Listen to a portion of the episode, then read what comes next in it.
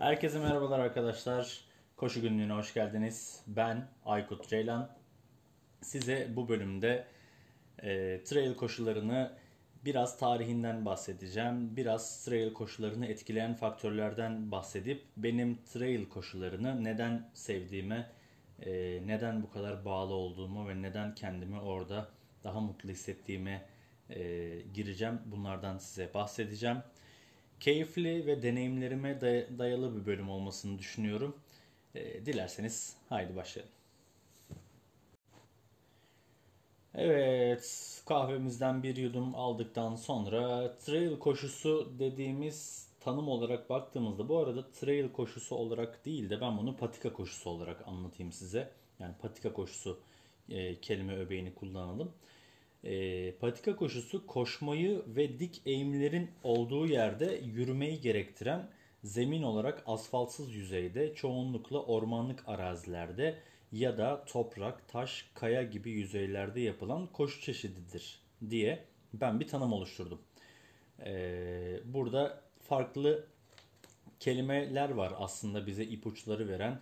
İşte dik eğimler, asfaltsız yüzeyler, ormanlık araziler, toprak, taş, kaya e, gibi farklı arazilerin olduğu şeylerden bahsediyor bize bu tanım.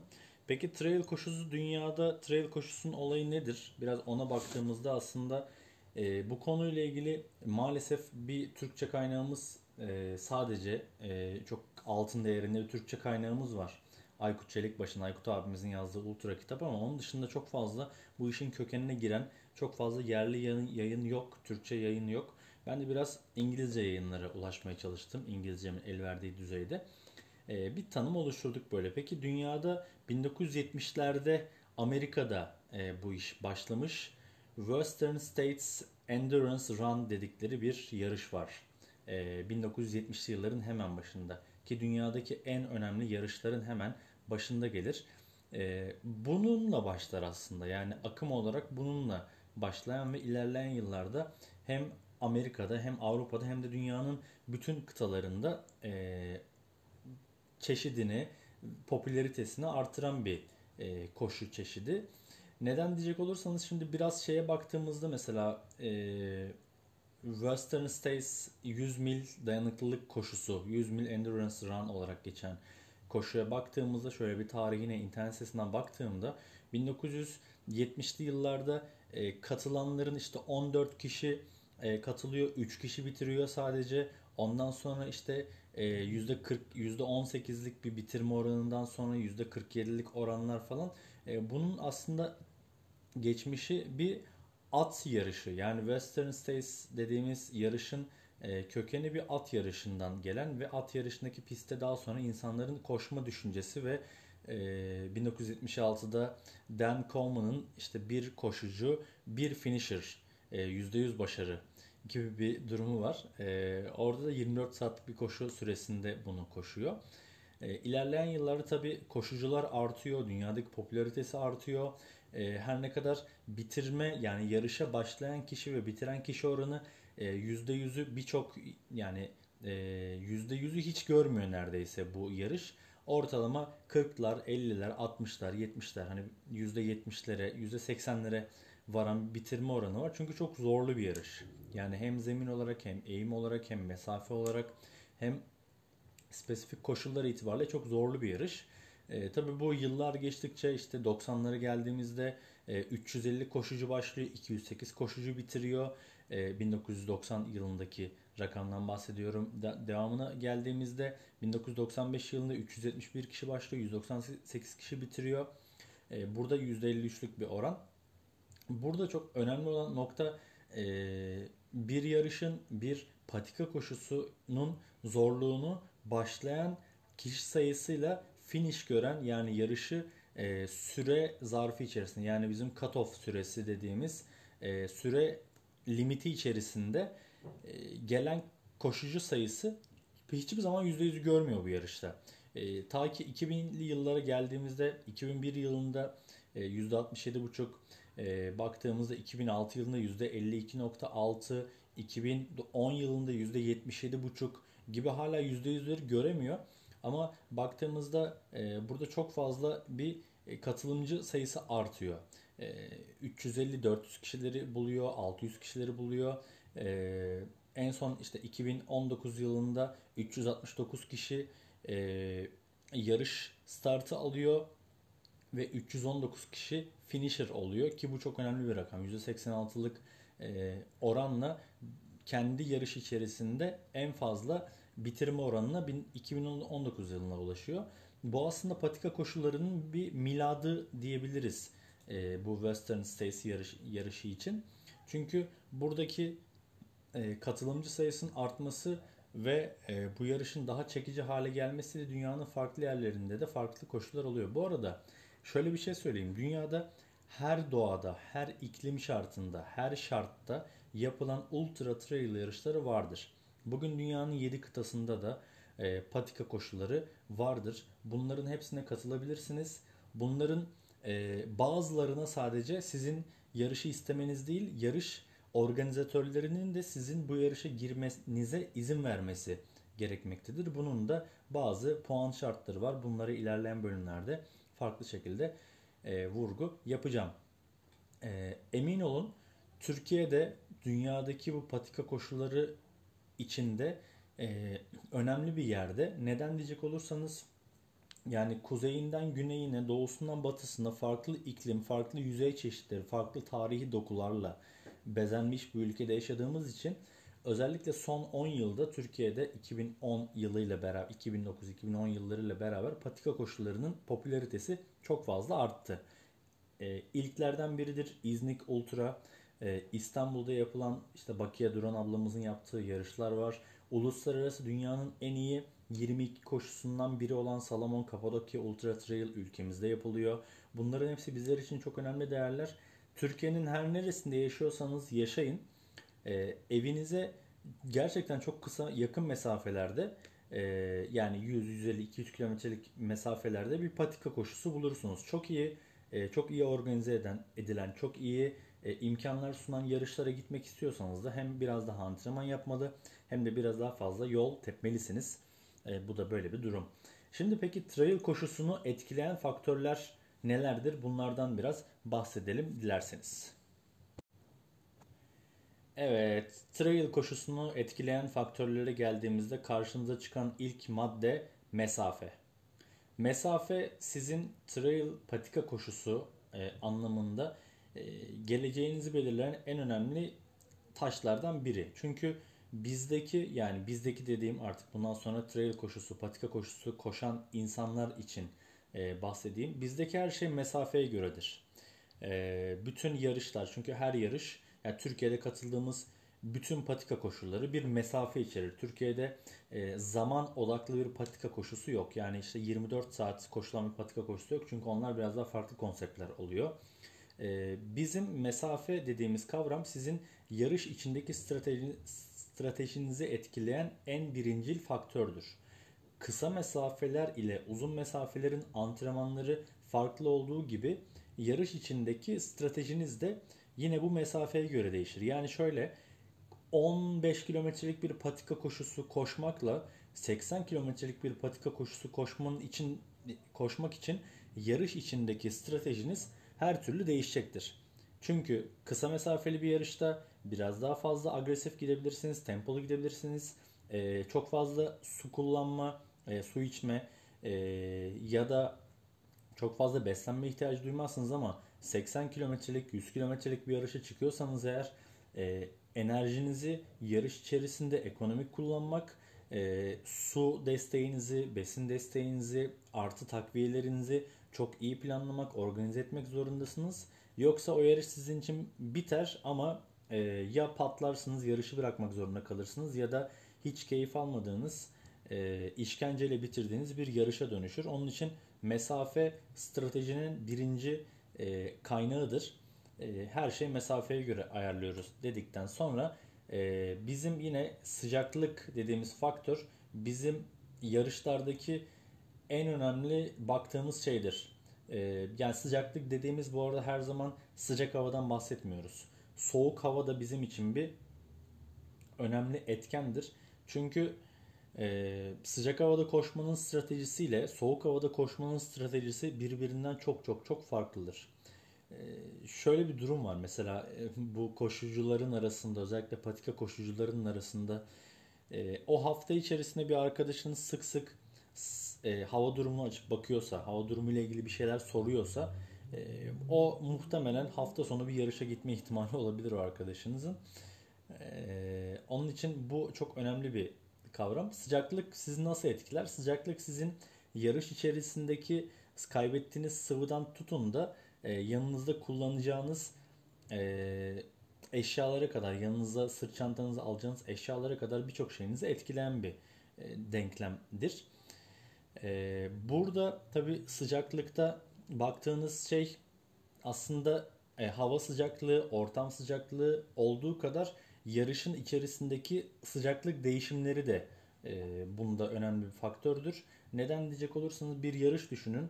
Deniz seviyesinden başlıyorsunuz ve dağın tepesine kadar iki bin üç yüz altmış beş metrelik bir dağın tepesine kadar koştuğunuzda sıfır derece sıfır e, eğimde, yani deniz seviyesindeki sıcaklık yirmi üç dereceyken, yirmi beş dereceyken, insanlar denize giriyorken sizin üç saat sonra yaklaşık bin beş yüz metrelik yüksekliğe çıktığınızda sıcaklık on dereceye düşebilir ve sizin bunu önceden düşünüp planlayıp yanınıza alacağınız eşyaları ona göre organize etmeniz gerekecektir.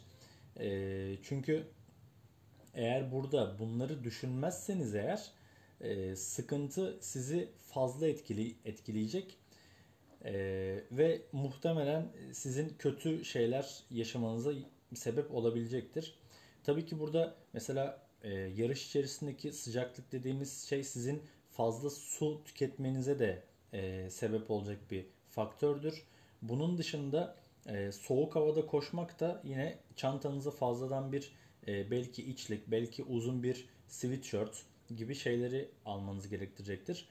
Eğer sıcaklığı doğru tahmin etmiyorsanız ve sıcaklığa karşı önleminizi almıyorsanız hava soğudukça sizin vücudunuz da soğuyacaktır ve hipotermi dediğimiz e, vücut ısınızın aniden düşmesi ve belli bir seviyenin altına düşüp belli bir süre orada kaldıktan sonra sizin hipotermiye girmeniz ve gerçekten çok kötü bir durumdur ki e, belki de hayatınızı kaybetmenize sebep olacaktır. Neyse ki yarışlarda, bu tarz patika koşularındaki yarışlarda birçok mesafede e, acil durum battaniyesi dediğimiz sizin ani durumda vücudunuzu sıcaklaştırır, sıcaklattırmaya çalışan bir battaniye, alüminyum bir battaniye de sizin e, hayata dönmenize yardımcı olacaktır. Sıcaklık en önemli şeylerden biri, buna kesinlikle bakıyoruz.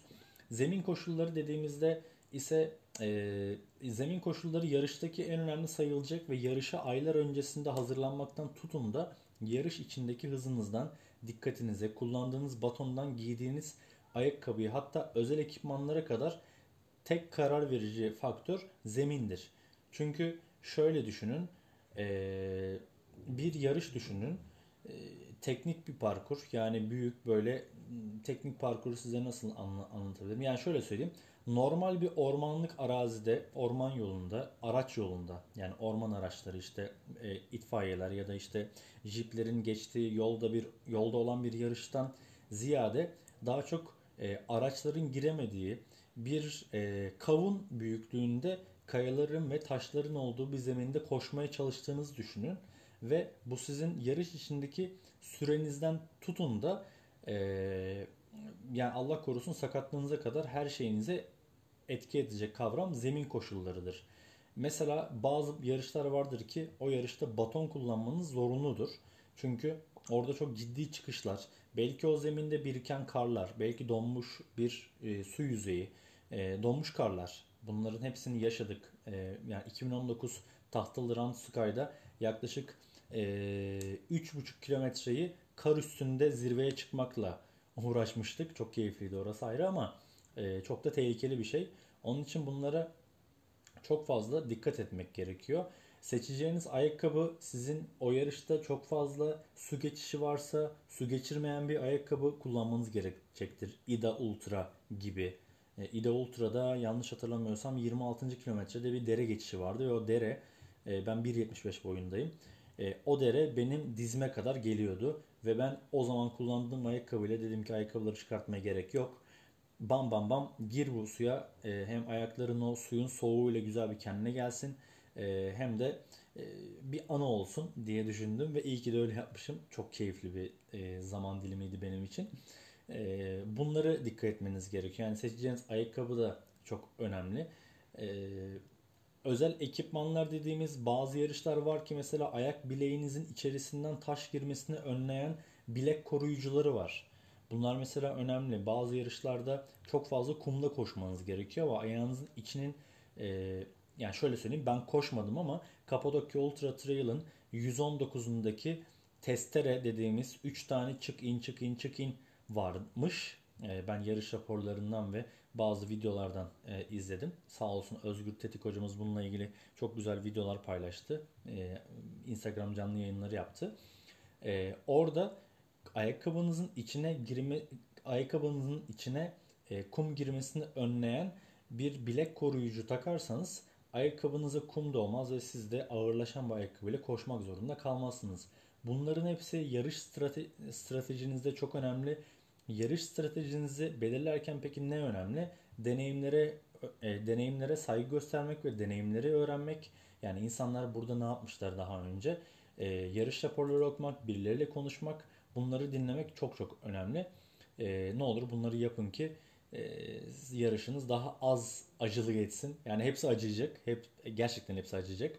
Ama daha az acıması çok önemli. E, dediğimiz gibi zemin koşulları sizin yarış yarışınızdaki sürenizi etkileyen en önemli etken. Bunu kesinlikle söyleyeyim. Ha, şu, şöyle örnek vereyim size bu, bununla ilgili. Ee, geçen yıl Mayıs ayında iki bin on dokuz Mayıs ayında Tahtalı Round Sky'da altmış üç kilometreyi ben koşarken yarış öncesinde ben böyle planlamalar yapmayı çok severim ve benim Tahtalı Round Sky için tahminim on bir buçuk ile on iki saat içerisinde finish'e girmekti. Ama hiç hesaba katmadığım e, bir teknik parkur, e, mesafenin beni çarpması, yüksekliğin beni çarpması ile beraber on dört pardon on üç saat elli yedi dakikada finish'e girmiştim. E, cut-off on beş saat, bence fena değildim. e, şaka bir yana, zemin koşulları gerçekten çok önemli. Sizin antrenman programınızı şekillendiren en önemli şeylerden biri e, zemin koşullarıdır. Şöyle söyleyelim, dördüncü maddemiz neymiş? Eğim. Evet, eğime geldik. Patika koşusu eşittir eğim arkadaşlar. Yani eğim olmayan bir trail koşusu bana böyle şey gibi geliyor. Bir eksikmiş gibi geliyor biraz. Ee, bir patika koşusunda süreyi en fazla etkileyen şey eğimdir. Çünkü ya çok düz mantık. Hani bu e, bir fizik kanunu gibi düşünebilirsiniz. Ee, yokuş yukarı hızınız yavaştır. Yokuş aşağı indiğinizde ise hızınız fazladır.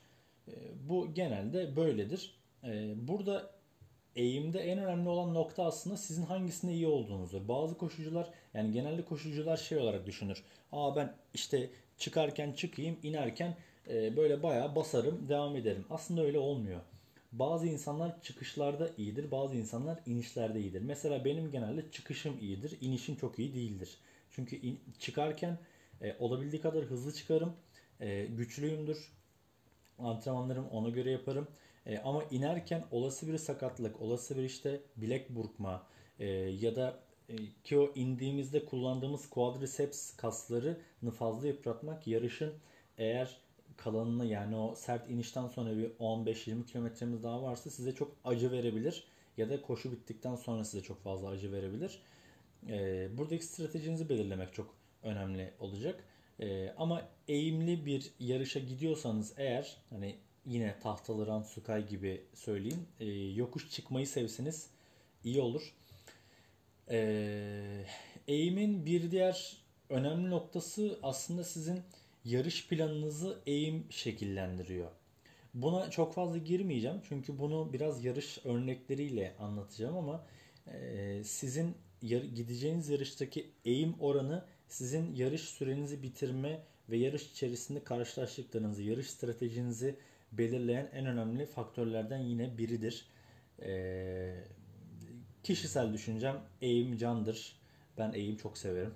Ee, varsın eğim gelsin, sorun yok. Yükseklik kazanımı dediğimiz bir diğer maddemiz ise e, aslında eğimin bir kardeşidir. Yani eğim başlığının bir alt başlığı gibi düşünebilirsiniz bunu. Eee... Birçok trail koşucusu yarışı yükseklik kazanımı cinsinden hesaplar ve yarış stratejisine ona göre planlar. Yükseklik kazanımı şudur. Bir yarışa başlıyorsunuz. Yani yükseklik kazanımı tanım olarak bir yarışın içindeki tüm çıkışların toplam miktarıdır aslında yükseklik kazanımı. Şöyle örnek vereyim size. Ee, sıfırdan başlayıp üç bin metreye kadar aralıksız çıktığınız bir yarışta ve orada finish görüyorsanız bu üç bin metrelik bir yükseklik kazanımı size verir. Ama sıfırdan başlayıp bin beş yüz metreye çıkıp sonra bin metreye inip ardından iki bin beş yüz metreye çıkmak da size toplamda üç bin metre irtifa verecektir. Peki arasındaki fark nedir diyecek olursanız ikisinin karakterleri farklıdır. Ee, yani yükseklik kazanımı karakteri dediğimiz. Çünkü ikisinin birincisinde aralıksız çıkıyorsunuz ve hep çıkış kaslarınızı kullanıyorsunuz. Ee, ve hep aynı kası dövüyorsunuz. Çok fazla nefes alma şansınız olmuyor açıkçası. Ama sıfır metreden başlayıp bin beş yüz metreye çıktıktan sonra bin metreye inmeniz size yaklaşık beş yüz metrelik bir iniş. Yani örnek vereyim size. beş yüz metrelik bir inişi de beş kilometrelik bir iniş olarak düşünün. Bu beş kilometrelik iniş sizi biraz rahatlatacaktır. Hem kaslarınızı rahatlatacaktır hem de sizi biraz nefes aldıracaktır. Ve yarış koşu yarışı olduğu için koştuğunuzdan dolayı biraz da mutlu olacaksınızdır aslına bakarsanız. bine indiniz, ardından iki bin beş yüz metreye çıkıp Ee, toplam üç bin metre irtifa kazanacaksınızdır ki oradaki beş yüz metrelik irtifa kaybedimi e, sizi biraz rahatlatacağı için iki bin beş yüze çıkmanız biraz daha kolay olacaktır. Hepsinin karakterleri farklı olduğu gibi bu karakterleri e, ulaşmak için yapacağınız antrenmanları da farklı olacaktır kesinlikle. Çünkü e, benim yine tahtalı Round Sky'da altmış üç kilometre hazırlanırken yaptığım en önemli şeylerden biri sürekli çıkış antrenmanı yapıyordum. Çünkü o yarışta şöyle bir şey düşünün. Sıfırdan iki bin üç yüz altmış beş metreye çıkıyorsunuz. Aralıksız sadece dört yüz metrelik bir iniş var. Yani dört yüz metrelik inişte toplamda elli metre ya da yüz metre bir irtifa kaybedimi e, veriyordu size. Aralıksız çıkıyordunuz. iki bin üç yüz altmış beşe çıkıp e, ardından yine bin üç yüz bin dört yüzlere indikten sonra yine bir çıkışlar, yani balık sırtı dediğimiz dalgalanmalarla e, bir irtifa kazanımı oluyordu ve toplamda üç bin altı yüz elli gibi bir irtifa kazanımı veriyordu bize. Bu sizin yarış içindeki planlamanızı direkt etkileyen bir faktördür. Bunu kesinlikle unutmamanız lazım. Yükseklik kazanımı bizim yine en önemli baktığımız şeylerden biridir. Ve aslında e, bu maddeyi çok yerde görmedim ama bu maddeyi ben ekledim. E, bir trail, yani patika koşusunu etkileyen en önemli faktörlerden biri bence yürüme. Ee, ve bence iyi bir trail koşucusu olmanın önemli şartlarından biri de yürümedir. Ee, Birçok dağcılık kökenli olan e, koşucular e, koşuya sonradan başlayanlar için avantajlıdır. Neden diyecek olursanız yürüme sizin dayanıklılık seviyenizi artırır. E, yarış içerisinde enerjinizi daha ekonomik kullanmanızı e, sağlar. Ve aslına bakarsanız sizin e, yarışta enerjinizi daha geniş bir seviyeye yaymanıza yardımcı olur. Ee, dağcıların tabi biliyorsunuz hani yüksek irtifa dağcıları olsun, normal e, dağcılar olsun, e, sırtlarında çantalarla on beş kiloluk yirmi kiloluk çantalarla uzunca kilometreler ve uzunca saatler. Bakın burada uzunca saatler çok önemli. Uzun kilometreler yapmak çok önemlidir ama uzunca saatler yürüyorsanız sizin dayanıklılığınızı artıran en önemli şeylerden biridir. Eee Sizin özellikle dağcıların ve asker kökenli olanların trail koşularında, patika koşularında iyi olmalarının başlıca sebebi aslında iyi yürümeleridir. Ee, burada tabii şey çıkmasın, yani iyi koşucular iyi yürür. Öyle bir şey yok. Hani Ahmet Arslan dediğimiz gibi dediğimiz bir canavar abimiz var. Ee, gerçekten Türkiye'deki en iyi çıkış koşucularından biri, en iyi patika koşucularından biri. Dünyada da dereceleri var kendisinin.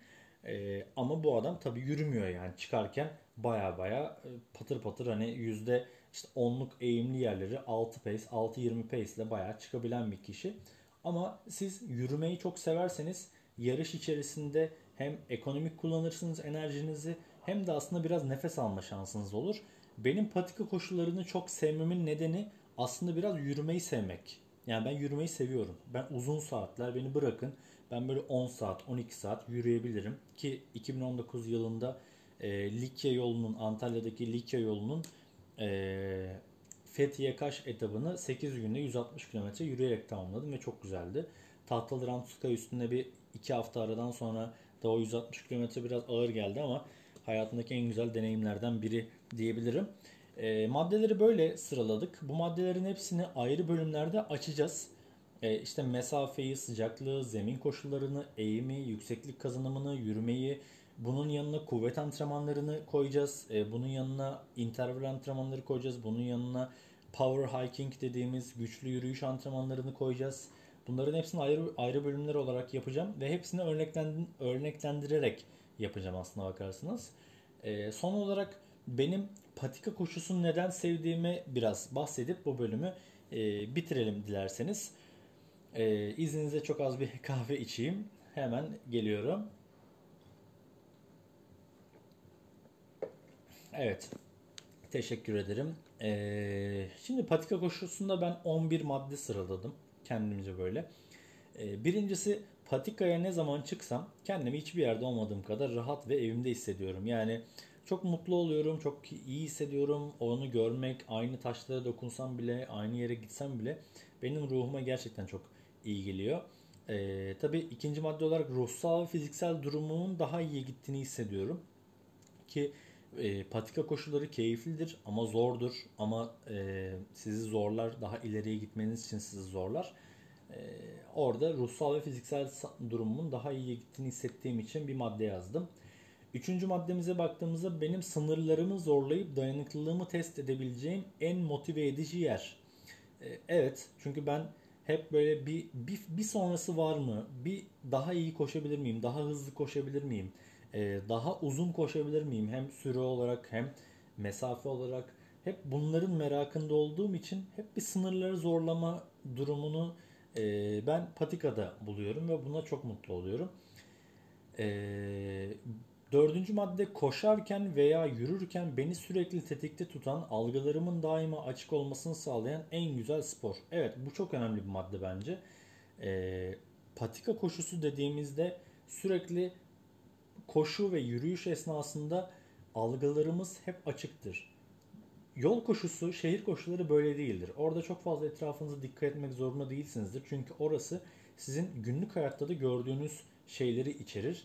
Ve aslında bakarsanız onları zaten görmekten sıkıldığınız için sürenize, hızınıza ve kendinize odaklanırsınız. Ama e, patika koşusunda kendinizden daha ziyade çevrenize odaklanırsınız. Evet, önünüze bakmalısınız düşmemek ya da bileğinizi burkmamanız için. E, bu arada bilek burkma ne, niye sürekli buna bahsediyorum? Ben, ben bileğimi burktum iki ay önce ve hala geçmedi. Umuyorum ki o geçecek. Ondan dolayı siz siz olun, patikada koşarken mümkünse saatinize bile bakmayın.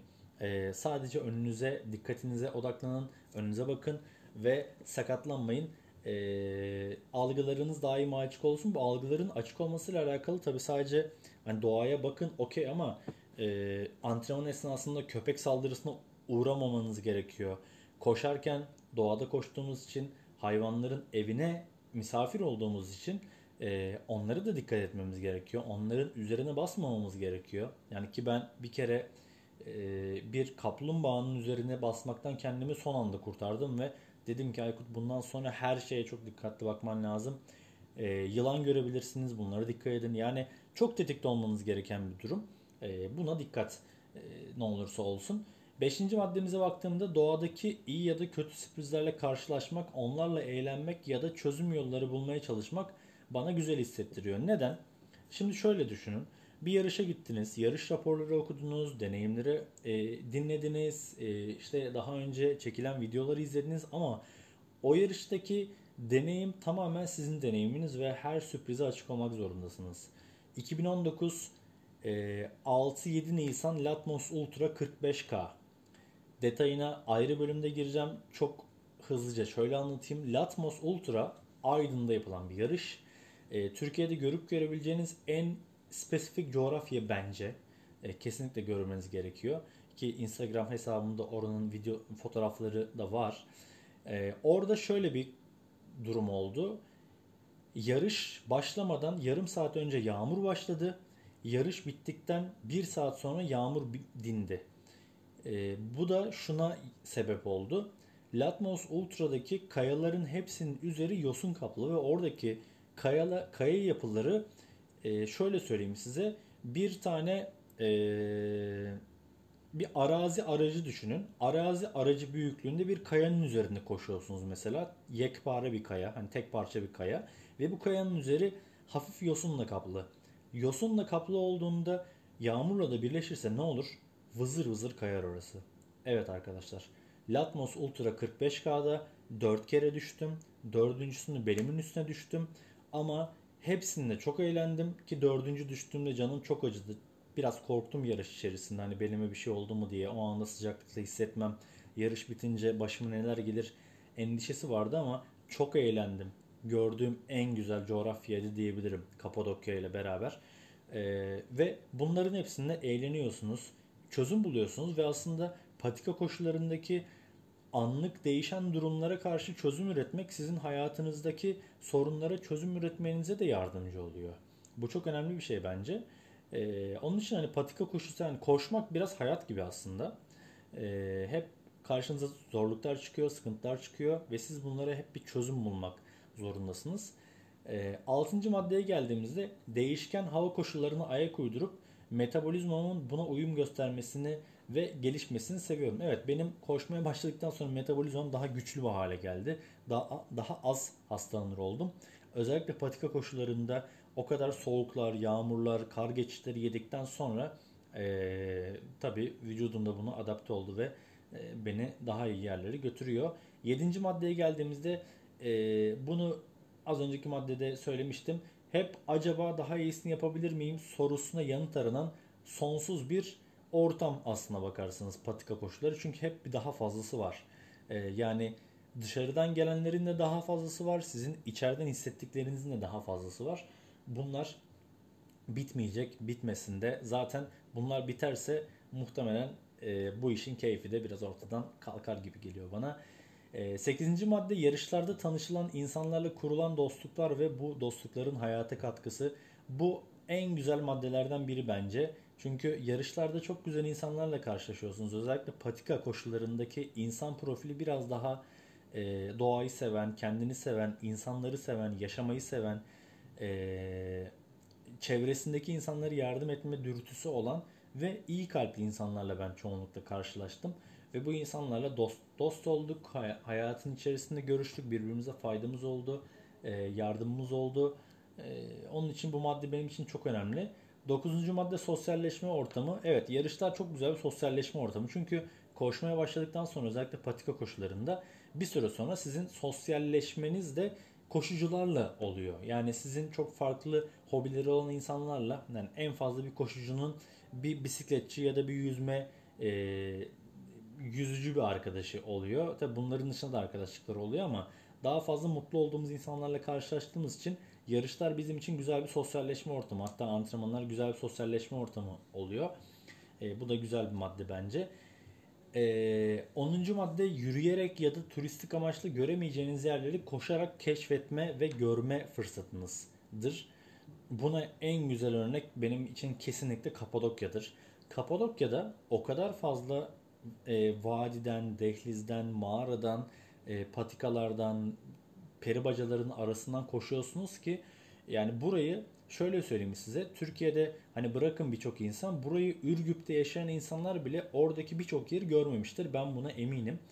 Ee, onun için bu madde bence çok önemli bir madde. Ee, benim patika koşularını sevme nedenlerimden biri de budur gerçekten. Ee, çünkü ben orayı hani tutup da yürümeye kalksam işte altmış üç kilometreyi belki yürüyeceğim. Ee, işte yani bir günde yürüyeceğim belki aralıksız, ama koşmaya başladığınızda hem görüyorsunuz, hem çok güzel e, yerler görüyorsunuz, hem çok güzel fotoğraflarınız çekiliyor ki bu da ayrı bir konumuz olacak. E, onun için bu güzel bir madde. Ve son maddemize geldiğimizde bunu aslında hem yol koşulları hem patika koşulları olarak söyleyebilirim. Bence bir şehri keşfetmenin ve gezmenin en güzel yollarından biri koşmaktır. Burada birçok koşucu benimle ortak düşüncededir. E, biz koşucular bir yeni bir şehre gittiğimizde e, turistik amaçlı, gezi amaçlı, iş amaçlı birçok şehre gittiğimizde bizim ilk yaptığımız şeylerden biri o şehirde bir koşmaktır. Çünkü koşarız. E, öncesinde belki o koşu rotasını saatimize yükleriz ya da böyle bir keşif yaparız. Kendimize bir kerteriz alırız. E, koşarız. Ondan sonra işte kalacağımız yere, otelimize ya da işte bir eve, neyse artık oraya döneriz. Üstümüzü değiştiririz. Duşumuzu alırız. Ve daha sonrasında o şehirde gözümüze kestirdiğimiz, koşarken gözümüze kestirdiğimiz yerleri e, gider ve çok güzel bir şekilde oralarda vakit geçirebiliriz diyerek son maddeyi de tamamlamış oldum. Evet, bugünkü podcast belki de en uzun podcastlerden biri olacak. E, bugüne kadar kaydettiğimiz dokuz podcast arasında. E, ben çok mutlu bir şekilde podcast anlatmaya çalıştım. Çok detaylara girmedim. Detaylara gireceğimiz daha çok konu var çünkü. E, burada biraz üzerinden geçip sizleri çok da fazla sıkmak istemedim. E, beni dinlediğiniz için teşekkür ederim. Geri bildirimlerinizi e, eş dost zaten sağ olsun hani WhatsApp ya da Instagram üzerinden yapıyor ama beni tanımayan insanlardan da ufak ufak mesajlar almaya başladım. E, çekinmeyin. Olabildiği kadar her mesaja dönmeye çalışıyorum. Lütfen esirgemeyin. Daha iyiye götürelim ve patikalarda buluşalım. Hoşça kalın.